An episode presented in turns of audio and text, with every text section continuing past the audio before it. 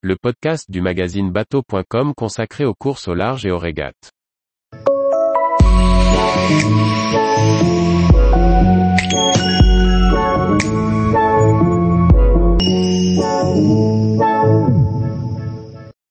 Charles Caudrelier, la route du Rhum manque au palmarès de mon bateau.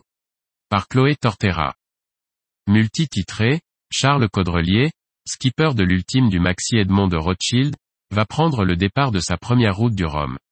Cette course qui lui a donné envie de faire de la course au large est pourtant la seule que n'a pas remporté son bateau. Ce serait donc un sacré doublé pour le skipper qui remporte tous en binôme avec Franck Camas depuis trois ans. 15 ans que tu n'as pas fait de solitaire et malgré toute ton expérience, c'est ta première route du Rhum. Comment l'appréhendes-tu et qu'est-ce qui te motive à ce retour aux sources, d'autant plus en ultime? Quand on est figariste de base, on le reste toute sa vie. La course en solitaire m'a toujours attiré, mais la vie m'a fait faire trois Volvo Ocean Race. Le plan c'était de gagner la solitaire du Figaro et d'enchaîner avec du multicoque en solitaire. J'ai été patient, mais c'est le sport qui veut ça. J'ai eu la chance d'avoir ma chance. Il y a trois ans, quand on a démarré avec Ritana, on a prévu un programme solitaire et équipage. Je me suis positionné sur la route du Rhum et Franck m'a dit, vas-y. On a commencé par l'équipage et j'ai pris le relais en solitaire. Le circuit Figaro, c'est la meilleure école du solitaire. Sur cette route du Rhum, je suis bisu dans le sens où je n'ai jamais géré de gros bateaux en solitaire je compense en étant celui qui a le plus navigué sur un ultime volant. J'ai le plus de mille, j'ai fait beaucoup de doubles, et c'est du solitaire à temps partiel. Je connais bien mon bateau. Je suis bisu avec énormément d'envie et d'excitation. C'est presque un nouveau départ. Tout était nouveau en Figaro, ça l'est aussi en ultime volant. La route du Rhum, c'est la première course qui m'a donné envie de faire de la course au large. Tout le monde rêvait de Vendée Globe, moi je rêvais de route du Rhum en multicoque. J'ai des souvenirs d'enfants très précis sur les routes du Rhum de 1990 et 1994 avec les victoires de Laurent Bourgnon. Il m'a inspiré, je me rappelle jusqu'à la couleur de sa veste à son départ. C'est en quelque sorte un nouveau grand saut pour Ritana, qui avait dû abandonner suite à son avarie de flotteur en 2018. C'est la course qui manque à son palmarès, alors que depuis trois ans, il gagne tout. Le Maxi Edmond de Rothschild est un bateau légendaire. Il a marqué un tournant en étant le premier bateau volant. Quand il est sorti, il n'y a pas grand monde qui croyait à ce concept audacieux. Aujourd'hui, il est la référence.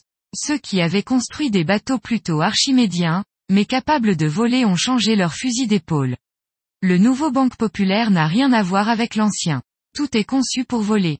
Si ce bateau n'avait pas existé, il n'y aurait pas aujourd'hui des foiles aussi grands, des appendices aussi grands, des ailes de raie pour tirer sur le bateau et ajouter du couple de redressement. C'est presque le plus vieux bateau volant, et il est encore à la pointe. Il a beaucoup évolué, même si la plateforme reste la même. Gagner la route de Rome serait une belle victoire, avec du sens. Est-ce que ton expérience, on se met dans le rouge, de la solitaire du Figaro est une force pour la route du Rhum? La solitaire du Figaro est la course la plus dure au niveau de la gestion du sommeil et de la performance. C'est un petit bateau sur lequel on est tout le temps trempé mais il n'y a pas meilleure école. La preuve, Armel Le Cléache, Michel Desjoyaux y sont revenus. Tout le monde aime cette course, mais c'est surtout la course en solitaire la plus dure à gagner. Il n'y a aucune course au monde, en monotype, au large, avec autant de monde sur la ligne de départ. C'est l'école de la rigueur.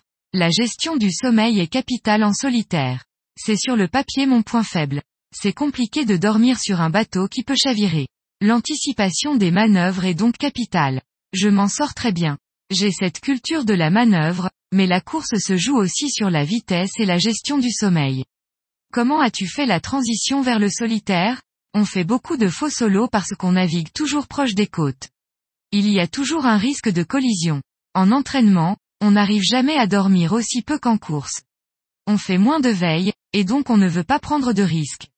J'ai ramené le bateau de Martinique en faux solo. C'est la plus longue navigation en solitaire que j'ai fait.